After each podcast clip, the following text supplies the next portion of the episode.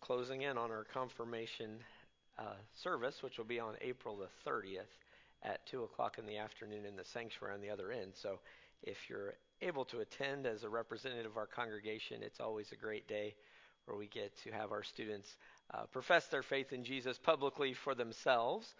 And uh, it's a nice service, and we'd love to have you join us that day as uh, 10 of our young people are confirmed.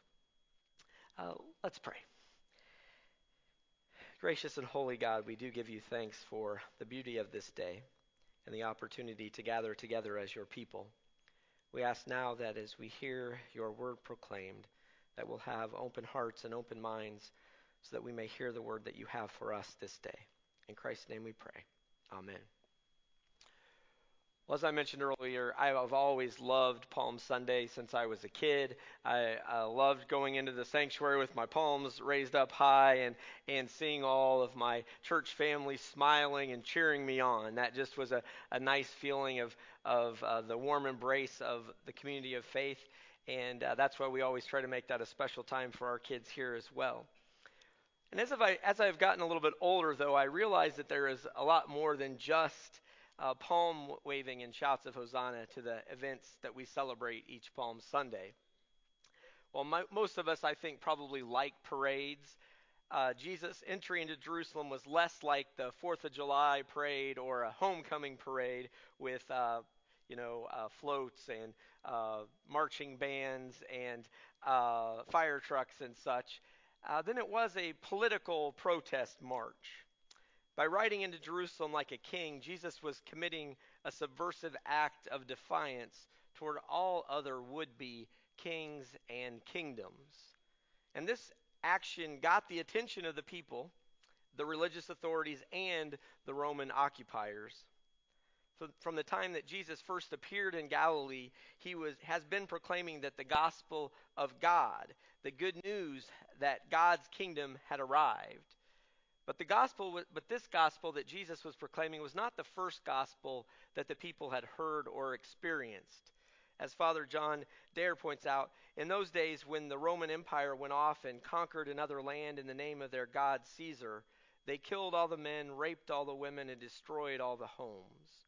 Then the soldiers would come back parading through the land announcing the gospel according to Caesar.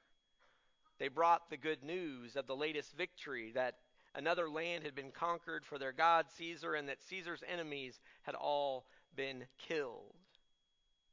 This gospel of violence and power was the way that the Roman Empire believed they could create peace. And now, on this day, Jesus rides in once again, announcing that the gospel of God has arrived. There is a new king and a new kingdom in direct opposition to the ways of the Roman Empire and in direct contrast to the gospel of Caesar. For Jesus, the kingdom of God means that God is at the center of our lives because we are at the center of God's life. Uh, if you imagine, you know, God does not sleep, God is always with us, but imagine God took a little nap. When God woke up from that nap, you are what is on God's mind. Jesus entered the world so that we could experience the wide embrace of God in the flesh. And in and through him, we are filled with God's love, enabling us to walk in the light and love of God. Because he first loved us and lives in us, we can love everyone. We can serve everyone. We can forgive everyone. We can live in perfect nonviolence and peace with everyone, even our enemies, and we can actively seek justice for everyone. Jesus says that this is the way to peace, and this is how we can have the abundant life that He wants for all of His children. And this truly is good news. So, that day long ago in Jerusalem, there was a frenzy of excitement. You know, um, it was palpable in the streets. After centuries of oppression and brutality, exile, corruption, and disgrace, the chosen people of God, Israel, were finally feeling hopeful. after being forced to pay taxes to the pagan Caesar and trudging past Roman guards on the way to the temple, always fearful that they could be singled out for any offense, they, like any people group now or then who are oppressed, they were angry. They were upset. They had had enough. After watching friends and neighbors turn their backs on them and their faith in pursuit of wealth, political position, and respectability, they had had all that they, they could take. That Sunday, though, began like every other Sunday, but quickly stories of a special visitor uh, started to circulate and sweep through the crowd. Some whispered that it was the promised Savior, the Messiah. They wondered could this finally be the promised one? Could he overthrow the terrorists of Rome and their Caesar? Could he restore Israel to its rightful place? The people lined the streets as Jesus rode in. They waved palm leaves, a well known symbol of military victory. They laid their cloaks down on the road like a modern day red carpet, and they cheered. Longing for liberation, they threw Jesus a warrior's parade in, in anticipation of what surely was to come. The people stood up and shouted like nobody was watching Hosanna! Hosanna! Which means, save us now. The crowds were ready. Save us now! Save us now! Please, Jesus, save us now! Hosanna! The crowds were ready, but they were ready for all the wrong things and for all of the wrong reasons. Jesus knew the expectations that he would encounter that day, and before he made his way into the streets of Jerusalem, he was up above the city. And in Luke 19, uh, 41 and 42, we hear these words. It says that Jesus wept over it, wept over the city, saying, If you, even you, had only recognized on this day the things that make for peace, but now they are hidden from your eyes. The people were ready for war and political gain. Their eyes could not see the ways of peace because their hearts were full and set on violence. They were ready for revenge. They were ready to spit out their enemies. They were ready for power, wealth, control, and vindication to finally be theirs. And I think if we're sympathetic, we can probably see after years and years of oppression and brutality how you could feel this way. But what they were not ready for was Jesus.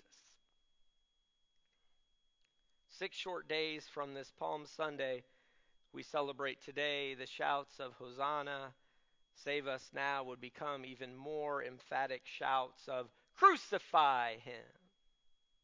Just want to wake a few of you up out there. Crucify him.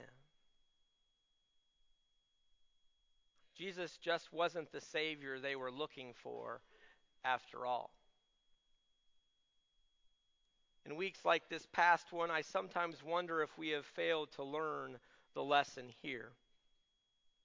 Gas attacks on innocent children ineffective bombing strategies launched at an airport where warplanes are flying again the next day, nuclear missile tests from drugged leaders, more sexual harassment settlements and blaming of the victims. We seem to still want the same things the crowd wanted long ago. We still want a Savior that looks more like Caesar than Jesus. We want strength and might. We want power and prosperity. We want the terrorists to pay. And we too have a thirst for political and cultural significance.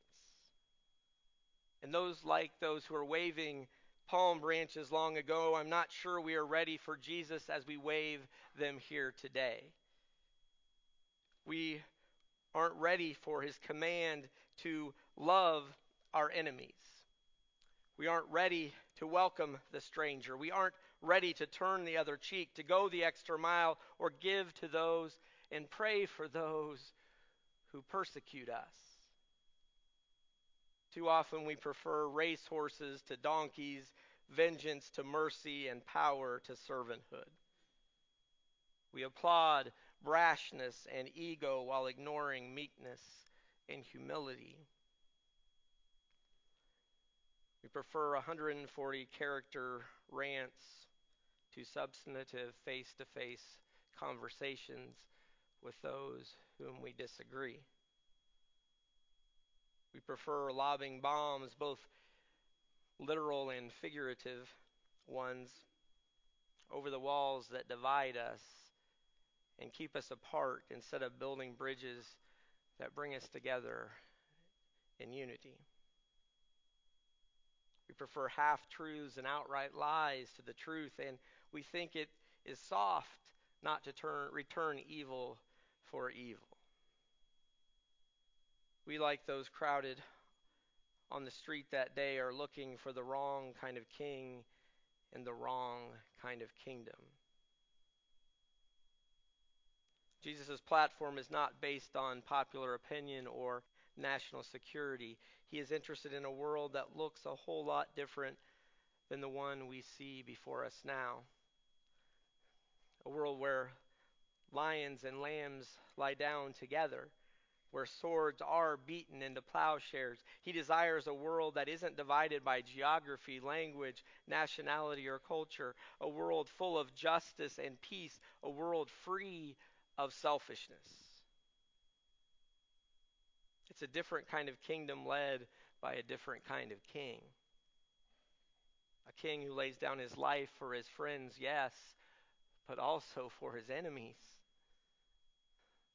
A king who willingly carries our shame and our guilt, but also and our destruction and our death a king who doesn't do it for votes or donations or favors to fill his or his friends' bank accounts, uh, but rather a king who does it out of love and grace and selflessness. I'm not sure we are ready for a king like that. Because this king's, king asks us repeatedly to follow his example. To have a king like that means letting go of all the things that continually we find ourselves fighting for. It means swearing our allegiance to something broader than national boundaries and political parties on either side. It means saying no to ourselves and being willing to give up our own privilege and comfort for the good of others. I'm not sure we are any more ready for a king or a kingdom like that than those first palm wavers. Jesus judges our ways for sure. But Jesus is not judgmental. He knows that we are often more familiar with the ways of Rome than the ways of God, but Jesus wants us to have abundant life. And he knows that his gospel ways of love and justice justice and mercy and peace and forgiveness are the ways that lead us there. Jesus calls us to believe in the good news of the gospel and give our lives to it completely.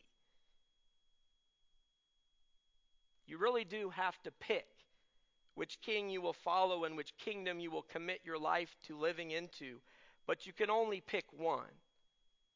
Either Jesus or Caesar is king, either Rome or the kingdom of Rome or God's kingdom rules. It's not either or. It's it's it's it is either or. It's one or the other. It can't be both. We have to pick. I know you're probably bristling right now and you're in good company. Because I think everyone who truly has encountered the gospel message of Jesus Christ gets a little bristly. But do not turn your ire toward me as the messenger today. I can take it if you want to, but um, instead, this Holy Week, turn your eyes and your heart and eventually your hands and your feet toward Jesus Christ who cares enough to save you.